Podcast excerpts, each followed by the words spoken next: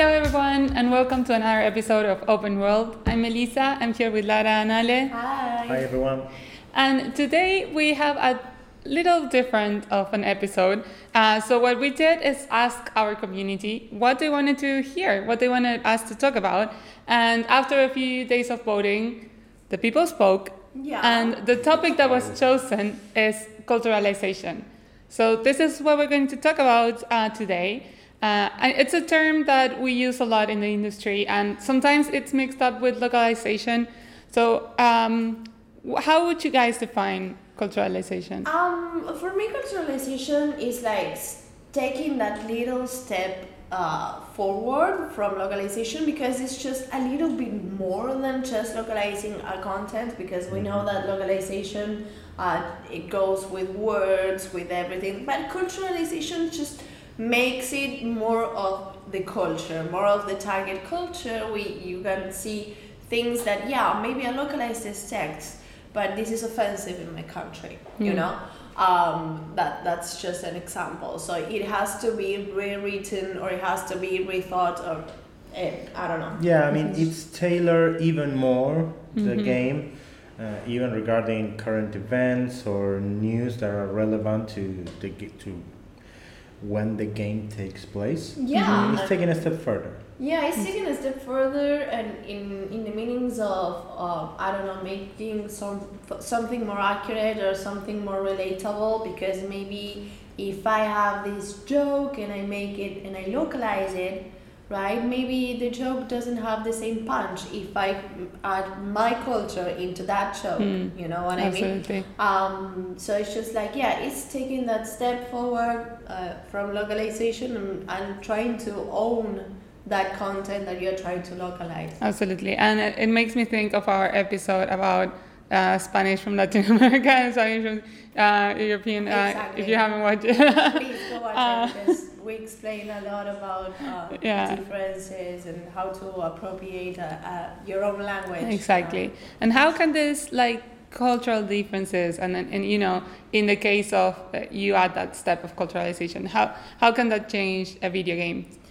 Um, well, in the cases of video games, uh, it's, it changes because sometimes you have this absolute great idea of a video game, but you don't realize, I don't know, for example, in, in Fallout, you don't realize that uh, cow, cows are sacred in some religions in India. Uh, i- and in the Fallout series, you have a two headed cow that you can actually shoot and kill. So it's just like that had some sort of repercussion. Uh, over the culturalization uh, part of it because maybe if the game was culturalized for this specific market you can remove it, the cow entirely Mm. i mean it's just like you can remove it just it, it, it won't be as offensive as it Mm. looks like right now even though it was not the intention of course Yeah. saying Yeah, but it, um, it is unintentional, right?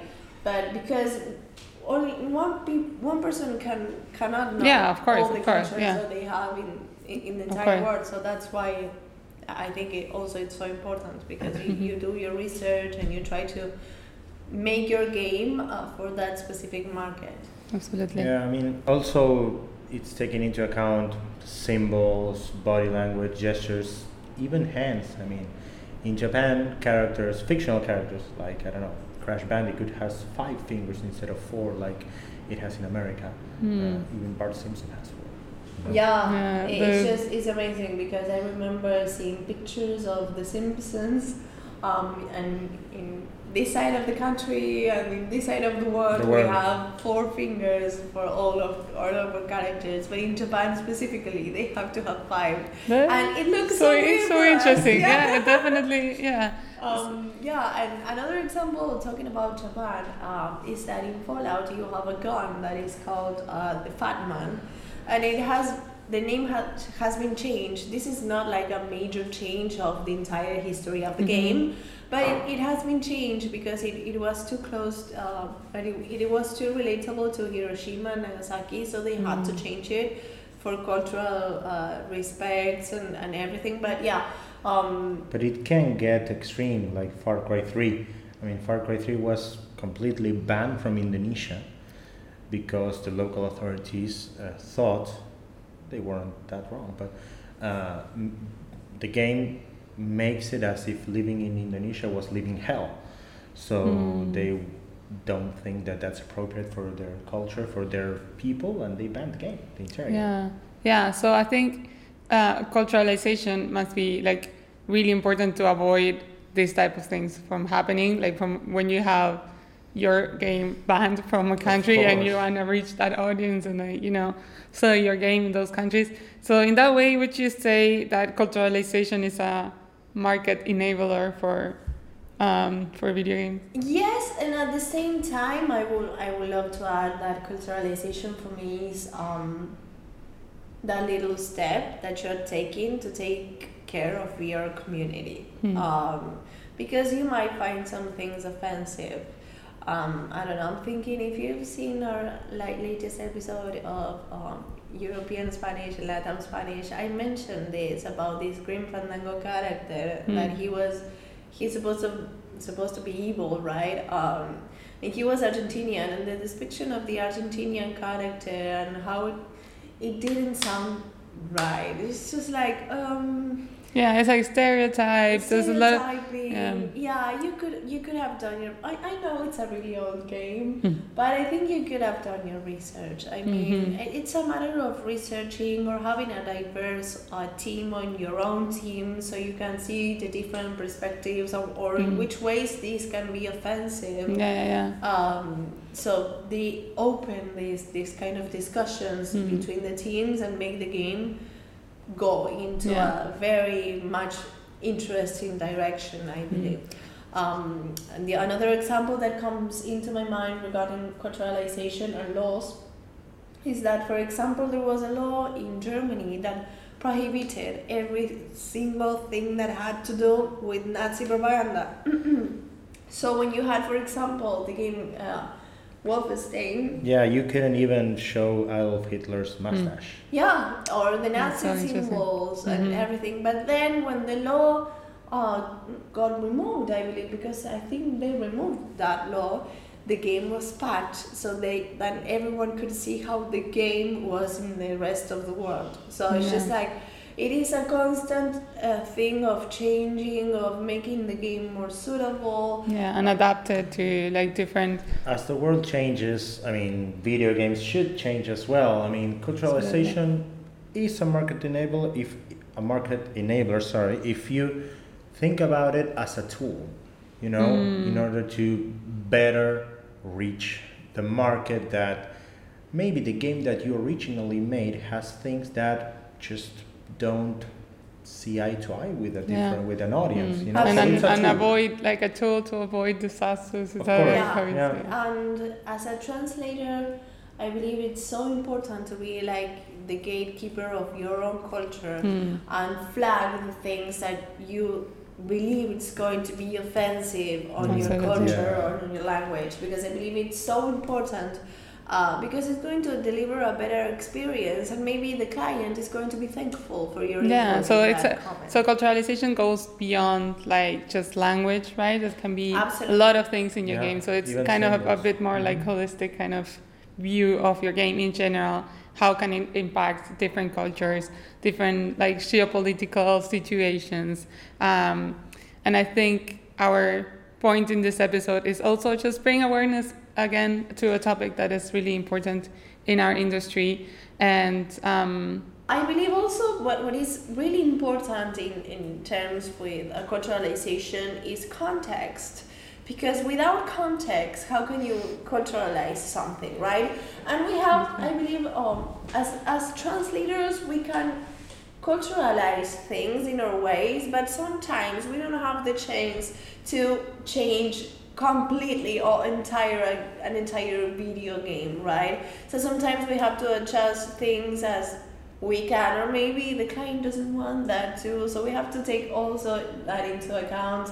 So as a translator, we want to be like the gatekeepers of our culture and everything, hmm. but also taking into account what the client says, the mm, context. having having enough enough context in for sure. enough context And- is just yeah. I like that expression, the gatekeepers of our culture. I mean, in order to do that, you need a clear communication with your client so that For they are satisfied with what you are bringing to the table.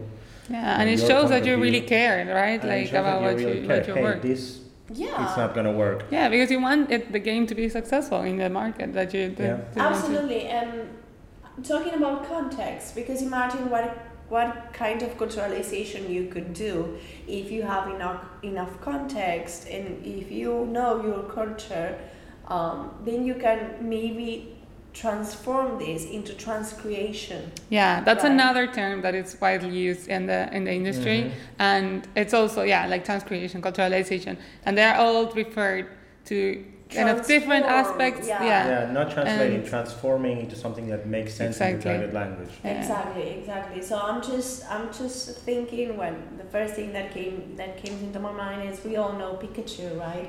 But there are other Pokemons that have changed names uh, in different uh, countries and in Yeah. different languages. Um, there, there are a lot of examples of this. Well, to just to name one, Lickitung, that we all know Lickitung in Mhm. Spanish, it's also Lickitung. In German, uh, he's called Schlurp, like the onomatopoeia. Yeah.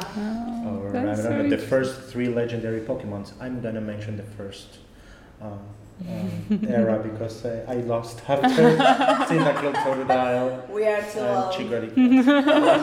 I'm Yes, too you old. did. Even though I Pokemon Scarlet, I don't know why, why I'm But I don't know throwing where to myself start. away from. I don't know where to start if I. Uh, it's for another. Let's talk about it later. But for instance, the first legendary birds, Moltres, Articuno, and Zapdos. That's clearly like one, two, three, you know. But actually, in Japanese, the names are, are Freezer, Thunder, and Fire. Straightforward names with the elements that which they attack. Right? Yeah. It's like Yeah, the yeah. legendary bird of thunder. Yeah. Zapdos. Yeah, No, and it, it definitely also like of course it has to do with the culture what what they think it will Be appropriate impact. or Yeah, impact, exactly. Like people will like you know get it a bit more if it's more straightforward. Maybe like you know it's all of that that has to do with the culture of the country that they are targeting. Yeah, absolutely. And sometimes not taking this like extra step as a developer, right? Because as a translator, I believe we all do this. We all try to gatekeep our culture and everything, but sometimes developers don't take this extra step, uh, and sometimes there are like some bad and negative um, information or Mm. like repercussion with that game um, maybe you can even have legal problems with this too. Uh, Yeah. yeah. and I believe you want to avoid that at all costs. So maybe your game that is doing so well in America will not be properly done if you want to launch it in Japan. I don't know. Yeah. Mhm. Um, Well, you need to make some changes that are things that don't actually impact in the game, but Mhm. they are gonna work best. They're gonna Yeah. be better. Yeah, absolutely. i think certain that's that's you know? that's what part of culturalization. Also, there's uh, what's known as like the you know uh, proactive and reactive culturalization, which like depends on like the, the moment in the process. And there are certain things that you can think when you're planning your game. You know, you can think, okay, this uh, you know aspects I can change them a bit around Right. so that people when i you know because you, you already know you want to ship your game dif- to different places so you you know you think this these things can be culturalized and they can connect a bit more with yeah, the target audience what, what type of things do you guys Um, think uh, can be to me, adapted Um, yeah, there are some things.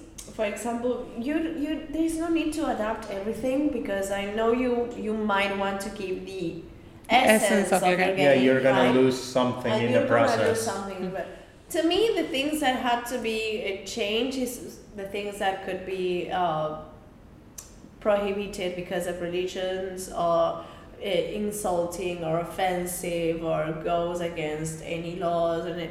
So to me, those things have to be changed. yeah for is, that is more like the reactive side yeah, of like that's when you more of the reactive Yeah. side of the things. But for, Mhm. for example, if you have a game like Far Cry Six, right, uh, and you want to create this cultural immersion into the game, in, Mm. into letting you know that you are in Latin America, that is today, and you are in Latin America, you are in 2023 in Latin America. Uh, the first thing that comes into your mind is the music. Mm. Um, because, for example, that for me that's the best case uh, because when whenever you get into a car with Dani uh, and she turns on the radio and she starts singing with the radio, um, all these Spanish songs and all these, uh, I mean, at least for me that I know, um, Gente eh, de Zona, all these bands are so welcoming Yeah. and from Latin America. Mm. Um, the level of culturalization that they have done to make things cultural appropriate for Mhm. that